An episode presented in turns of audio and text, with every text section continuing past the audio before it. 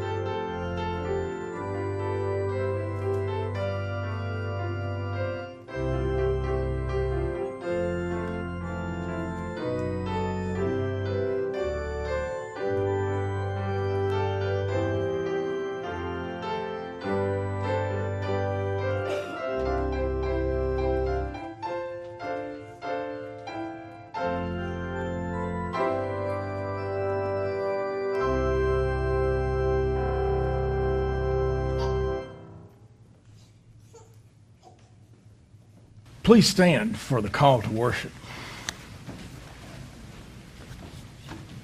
Our call to worship today comes from Psalm 66, the first four verses. To the choir master, a song, a psalm. Shout for joy to God, all the earth. Sing the glory of His name. Give to Him glorious praise. Say to God, how awesome are your deeds. So great is your power that your enemies come cringing to you. All the earth worships you and sings praises to you. They sing praises to your name. Let's begin our worship today by singing hymn number 57.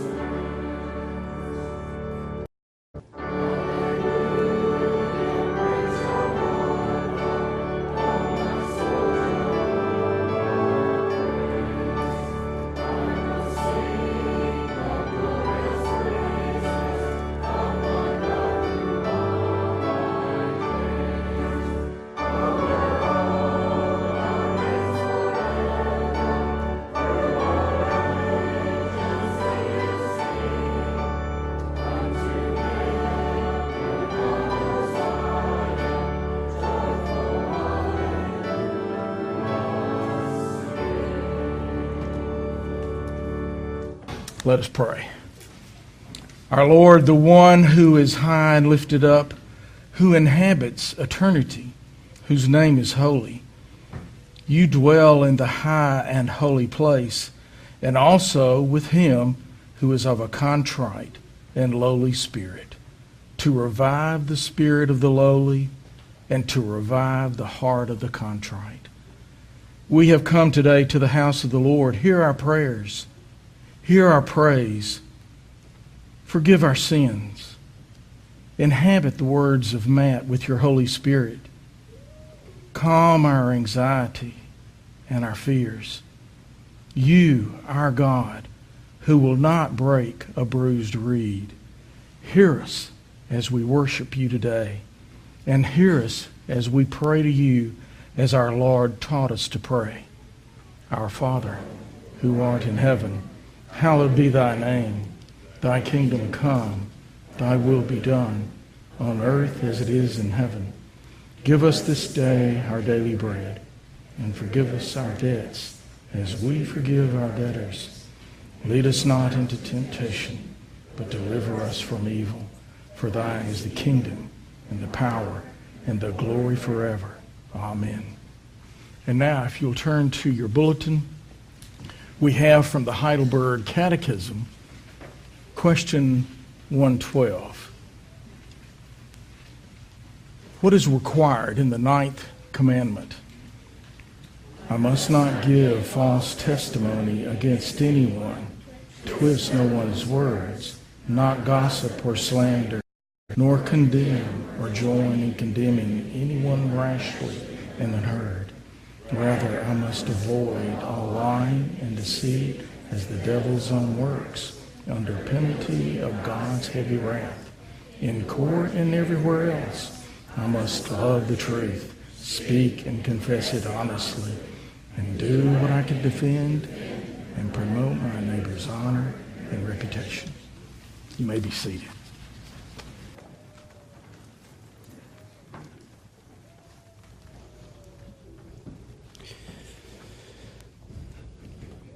The commandment that we just confessed from the Heidelberg Catechism is wide-ranging, and the commandment is, you shall not bear false witness against your neighbor. And whether you're in kindergarten or college, whether you're young or old, lying, gossip, slander, and condemning others rashly pretty much sums up our culture and especially our news cycles. So we are steeped in that, and we need the Holy Spirit's help because our hearts are twisted by sin to love what is false and flee the truth. So I'm going to read from Psalm 34, and we'll use this as we approach God honestly, as we seek God for forgiveness and restoration. We'll go into a time of personal and private prayer, and then I'll lead us in a corporate prayer. Let me read Psalm 34. What man is there who desires life and loves many days, that he may see good? Keep your tongue from evil and your lips from speaking deceit. Turn away from evil and do good. Seek peace and pursue it. Let's go to God in prayer as he loves to hear from you and is with you. Let's pray now.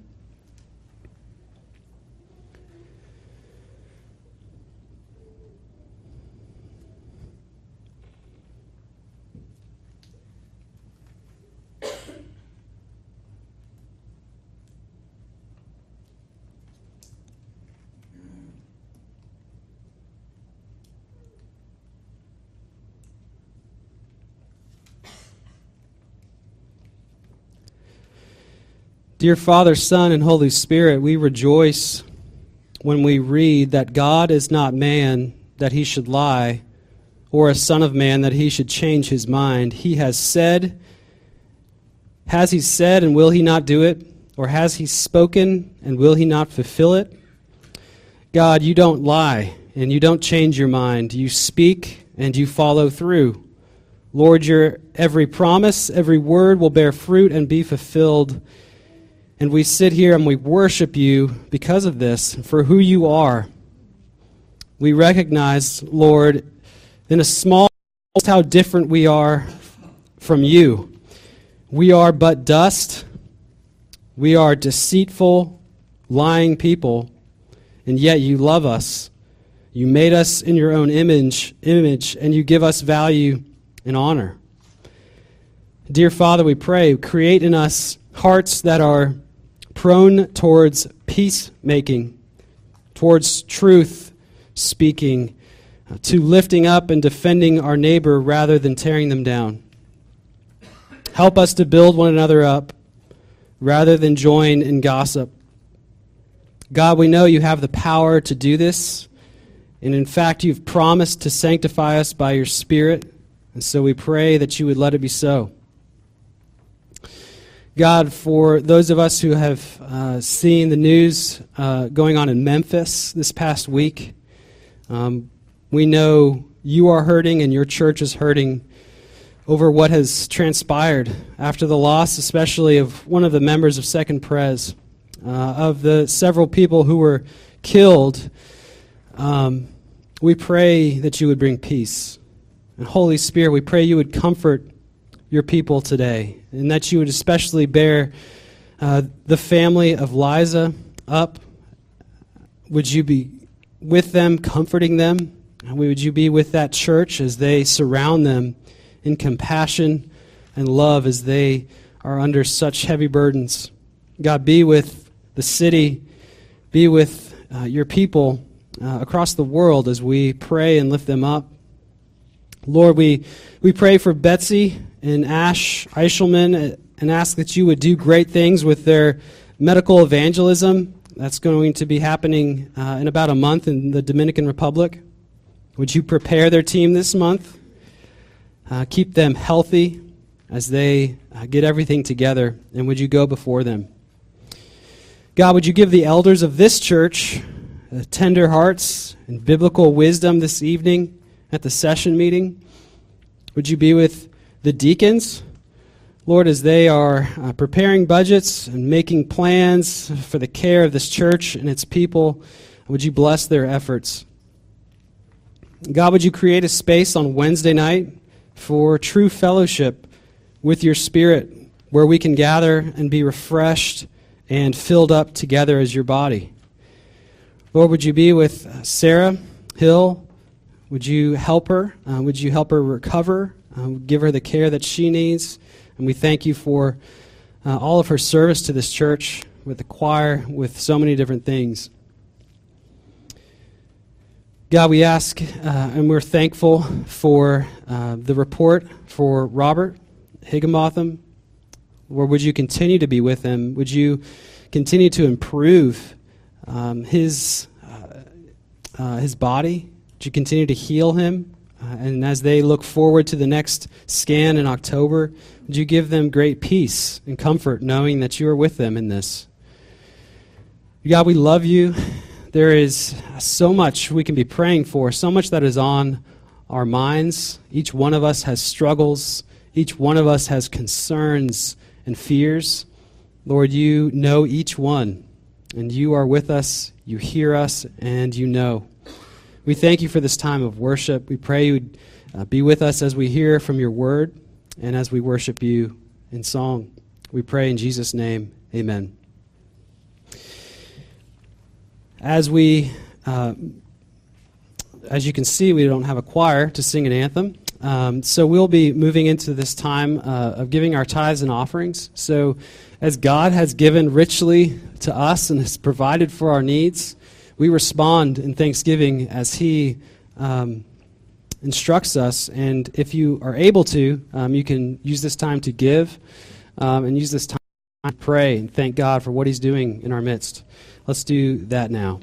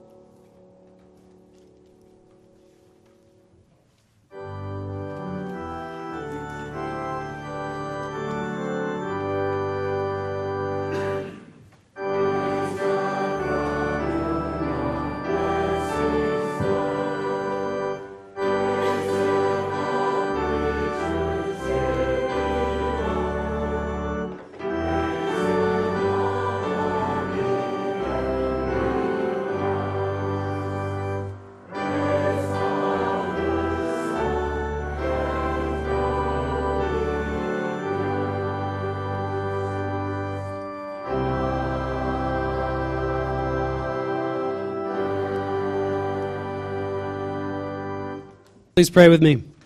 God, as we give, we know you will make use of the small amount we're able to give back. You've given us all things, and we pray you would bless our tithes and offerings and use them for your kingdom work in this church and abroad. We thank you for this time. In Jesus' name, amen. If you would stay standing, we will continue to worship and sing together with hymn number 634. Hymn 634, Sweet Hour of Prayer. Let's continue singing together.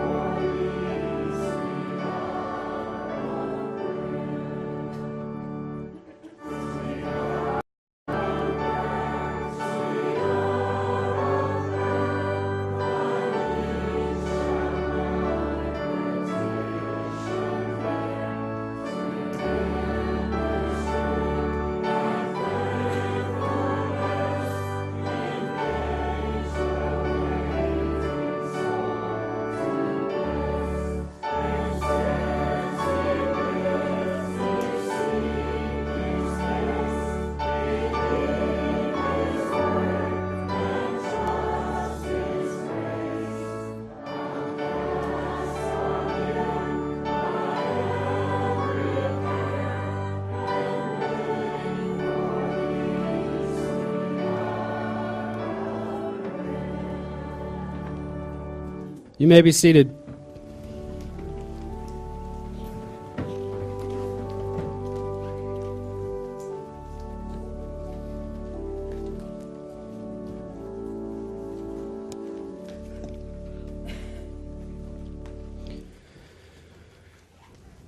Well, 2 weeks ago, as we continue in our series in the Gospel of Mark, Jesus called disciples to follow him, and we learn that Jesus calls and he also equips. He prepares his disciples. We learn that Jesus has authority in his teaching over the spiritual realm, over the physical realm, over all things. And we follow a Savior who has compassion for people, for hurting people, whether it be spiritual oppression or physical oppression. So I invite you to turn to Mark chapter 1. We're going to be starting at verse 35. And as we'll see in this passage and throughout the gospel, Jesus' mission, his kingdom mission, is to restore sinners to life, to restore broken people to health, and oppressed people to freedom. That is what he's come to do. And this kingdom has very different values from the values that we know and experience and learn about in our world, which have shaped us so much, whether we know it or not.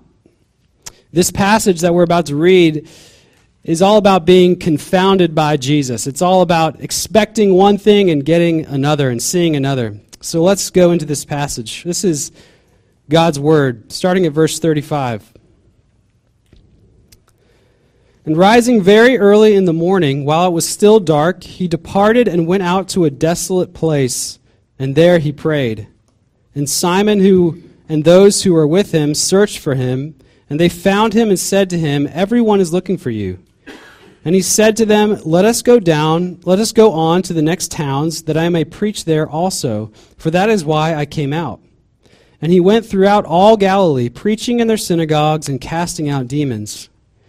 And a leper came to him, imploring him, and kneeling said to him, "If you will, you can make me clean."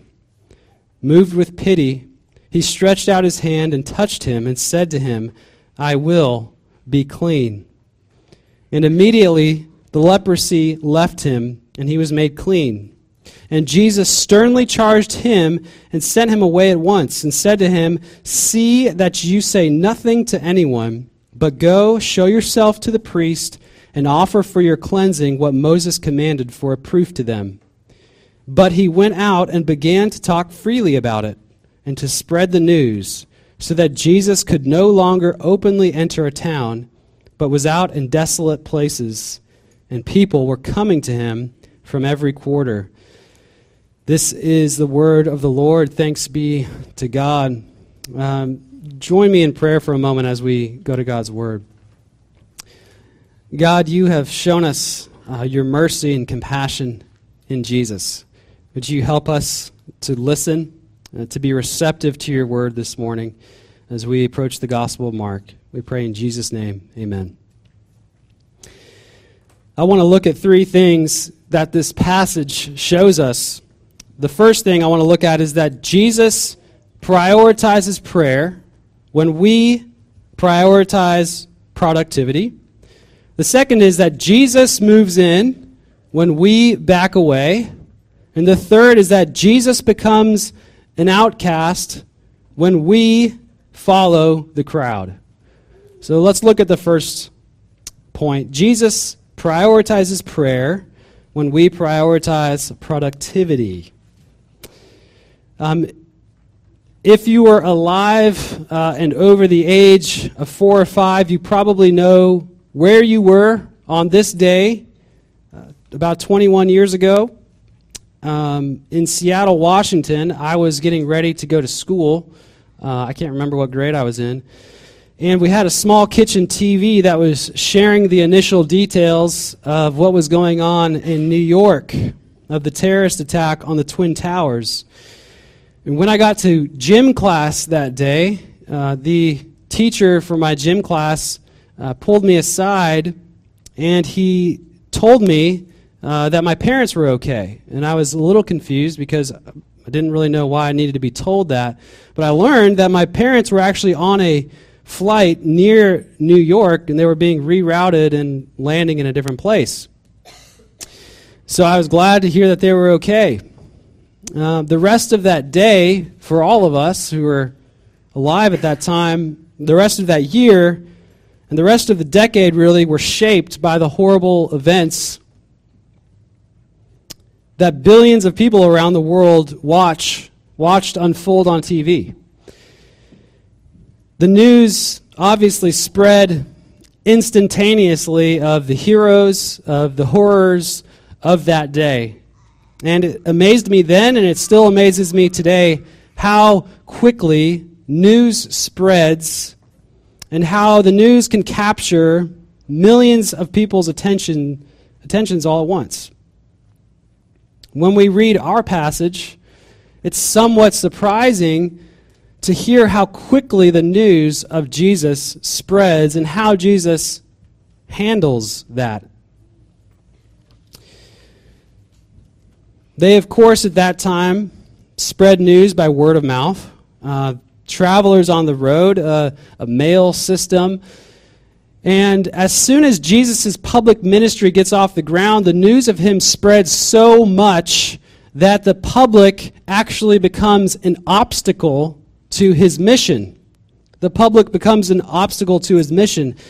In the Gospel of Mark, Mark will use, characters in a story called, for instance, in our passage, the crowd or the people. So the people in Mark is actually a character to literary study and things like that. The people become an obstacle to Jesus. In the middle of it all, Jesus goes to a desolate place, we read, and the literal word for that is a wilderness place. Jesus goes out to a wilderness place, and there he goes into fellowship and communion with his Father in prayer. Jesus is sort of doing the opposite of what we would do, and that saying, which I can't remember and didn't look up, which is make hay when the sun shines or something like that, We are productive people, and when things are going well, when word is spreading, you would think that Jesus would take that momentum and harness it. But Jesus is the opposite of that. In our culture today, quiet and solitude and intentional time away from the noise of our daily life is seen as pretty abnormal. We all want it, but we struggle to prioritize it. I was reading a sci-fi book. I love sci-fi.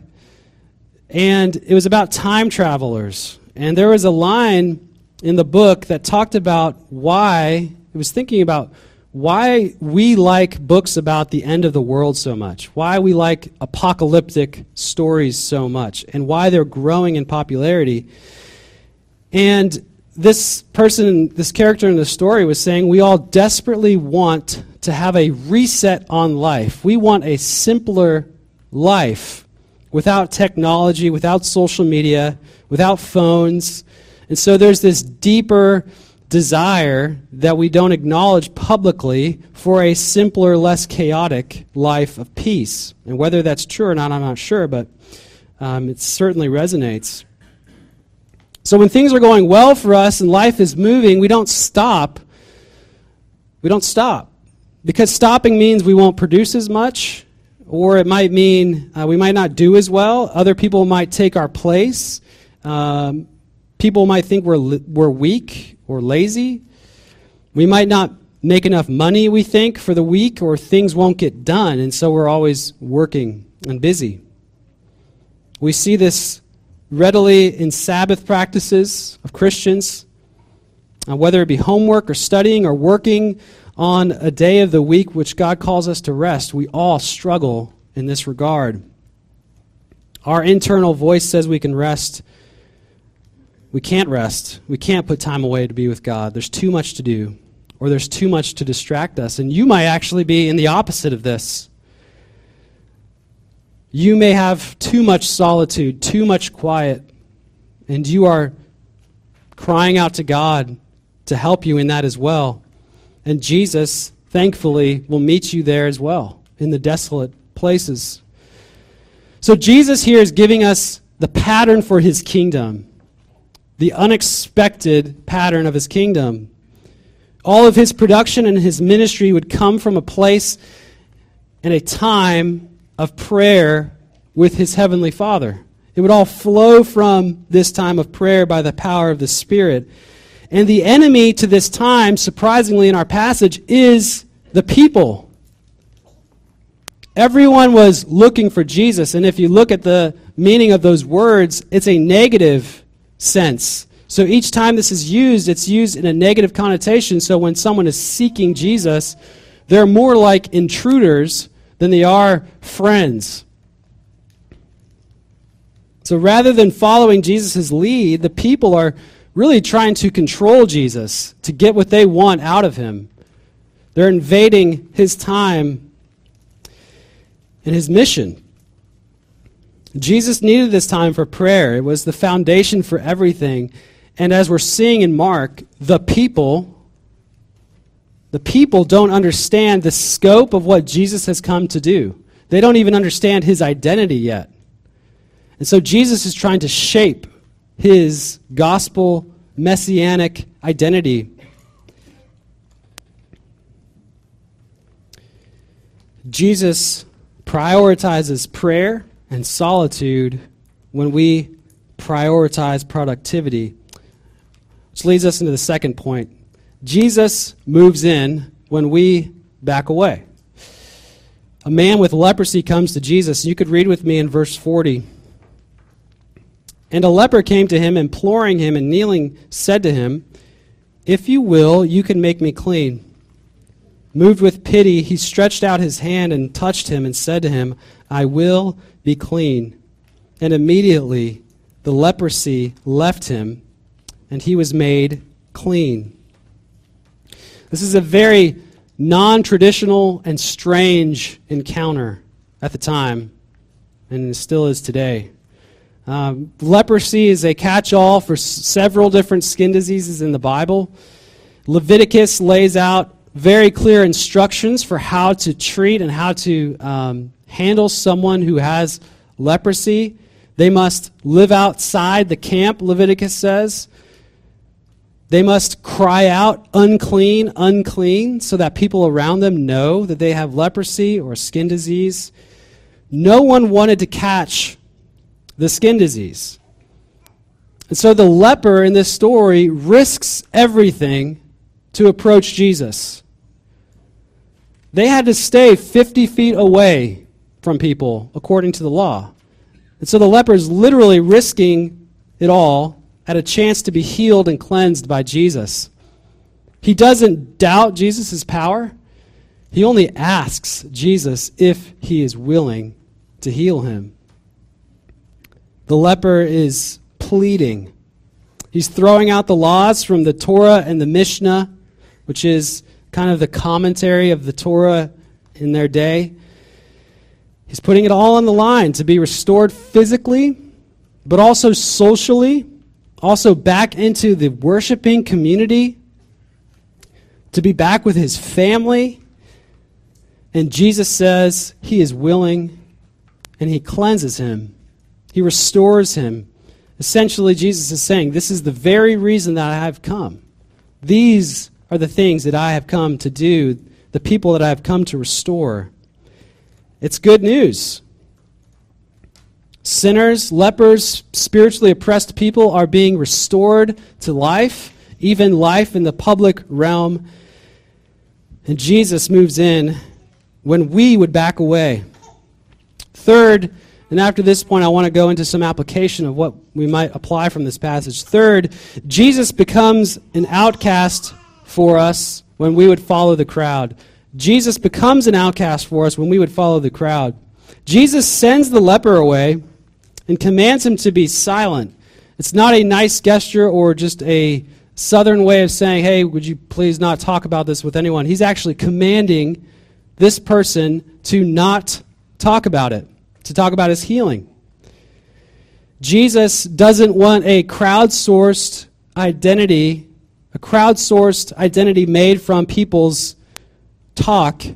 Jesus wanted to shape what people knew about him and how to understand his mission.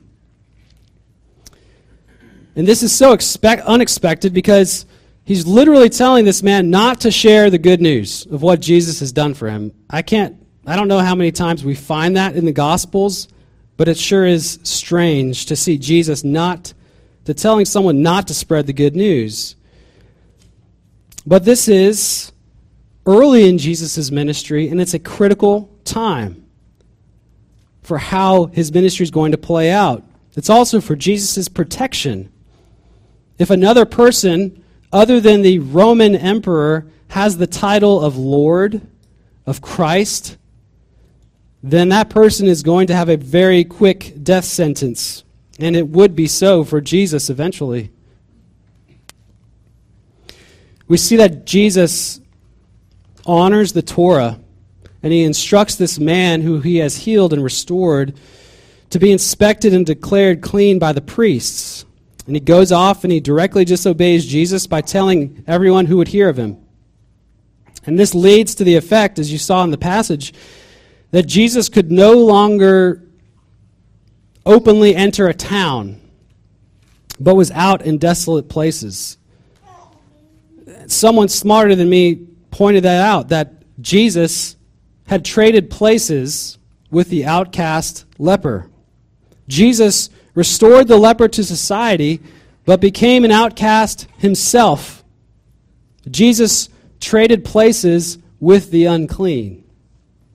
He became numbered with the transgressors, as Isaiah says. He would be called a heretic, a criminal eventually. He would bear our iniquities, our sin, on himself. Jesus, in controlling the message about his identity, is also showing people that he is the servant that Isaiah said would come about. Isaiah 53 says, "Therefore, I will divide him a portion with the many, and he shall divide the spoil with the strong, because he poured out his soul to death and was numbered with the transgressors.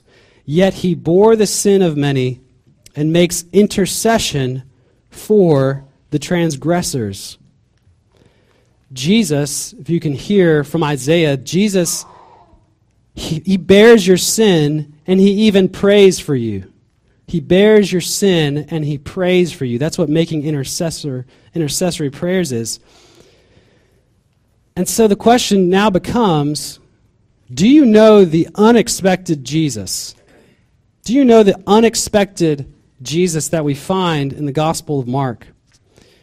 You can ask yourself, have you grown comfortable with the expected Jesus that you have formed in your mind, that's been made of your own ideas and desires? Is your Jesus a comfortable and safe and non-intrusive Jesus? Is his love, as we see in Mark, Jesus' love and compassion and grace are far more unexpected than we realize. And this is good news for sinners, because we know that Jesus has compassion for us. And we know that the gospel is more than that. The gospel is entrance into the kingdom of God, the kingdom way of life by faith. So Jesus is starting to shape the priorities of the kingdom. I want to get into some application at this point. There's a short story that a friend sent to me called My Heart, Christ's Home. Maybe you've read it. It's really short. It's called My Heart, Christ's Home. And the author writes about how when Jesus enters our life by faith, he actually makes our heart his home. So this author kind of does this story about how this person goes through the rooms of their house, which is their heart, and how Jesus is involved in each room of the house. And in the first room of the house is the living room. And the author says, as a young Christian, I love to spend time in the living room where Jesus was waiting to fellowship with me. But day by day goes by, and it's harder and harder to make time to stop in the living room for prayer and fellowship with Jesus. Then he says this, I'll quote him, "Urgent matters would crowd out the quiet times of conversation with Jesus. I remember one morning rushing downstairs, eager to be on my way. I passed the living room and noticed that the door was open. Looking in, I saw a fire in the fireplace, and Jesus was sitting there. Suddenly, in dismay, I thought to myself, he is my guest. I received him into my heart. He has come as my Savior and friend, and yet I am neglecting him. I stopped, turned, and hesitantly went in. With downcast glance, I said, 'Master, forgive me. Have you been here all these mornings?' 'Yes,' he said. 'I told you I would be here every morning to meet with you. Remember, I love you. I have redeemed you at great cost.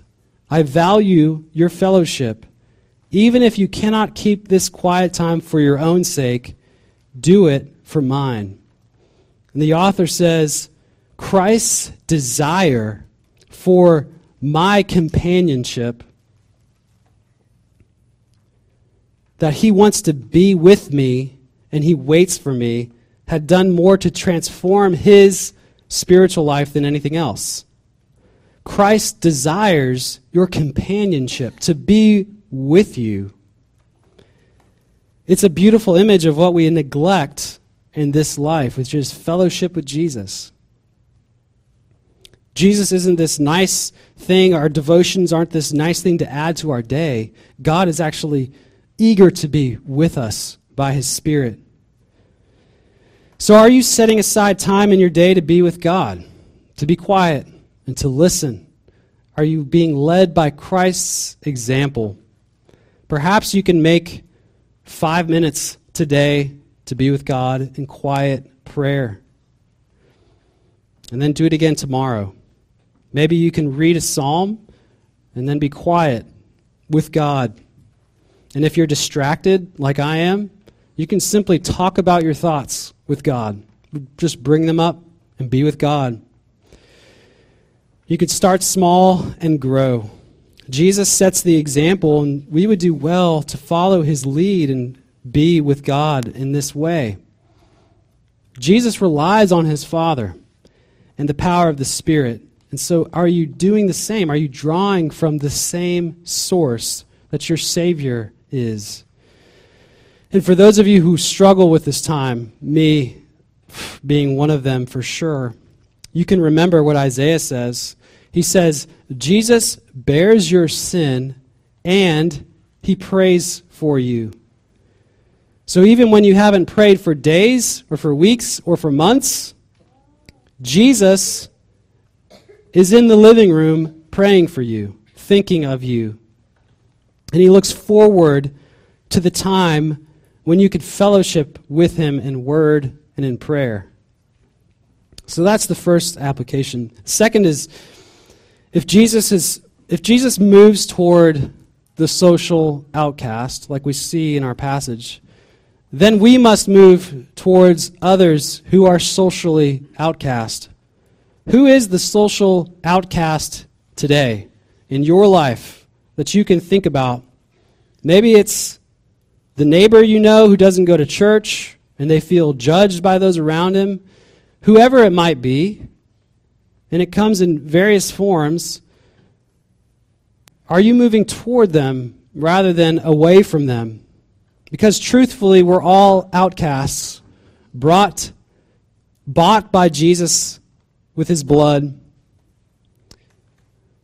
The mission of the kingdom is to move toward sinners, to move toward the outcast, to restore them to life. So are you loving and befriending sinners and showing them the love of Christ?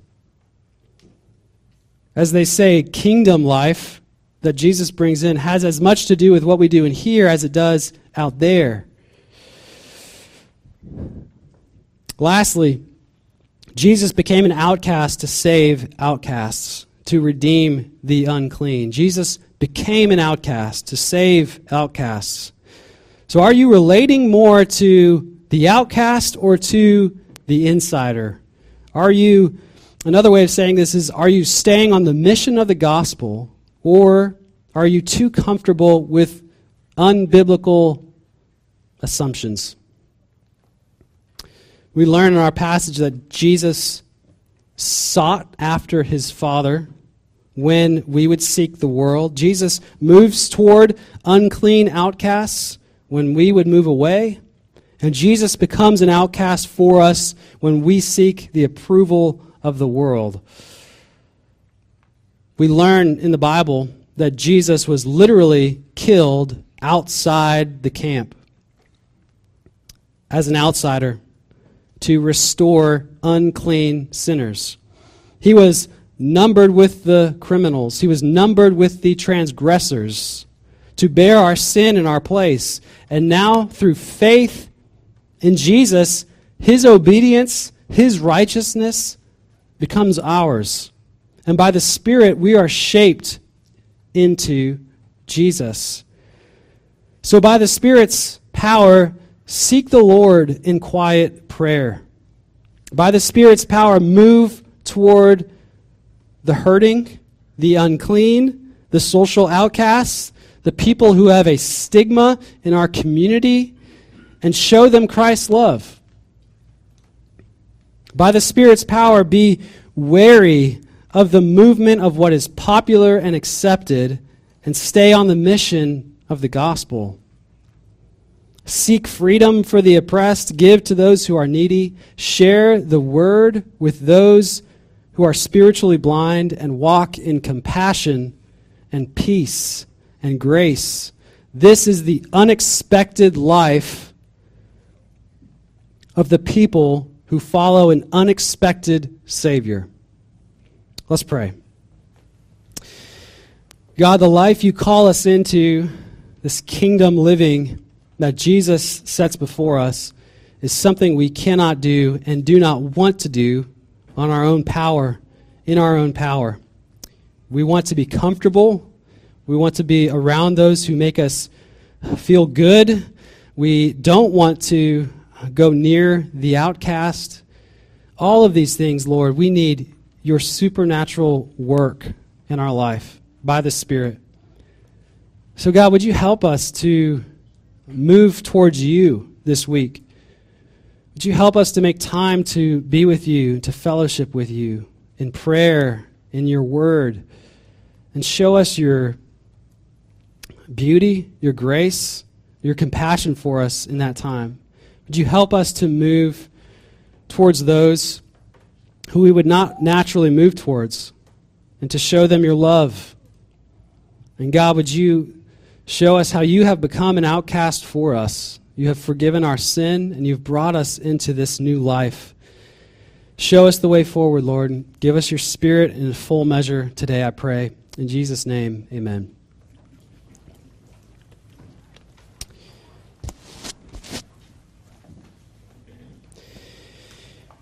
We have an opportunity to respond to God's grace by singing a hymn. So I'd invite you to stand, and we will sing hymn number 625. Hymn 625, Tell Me the Old, Old Story. Let's stand and sing.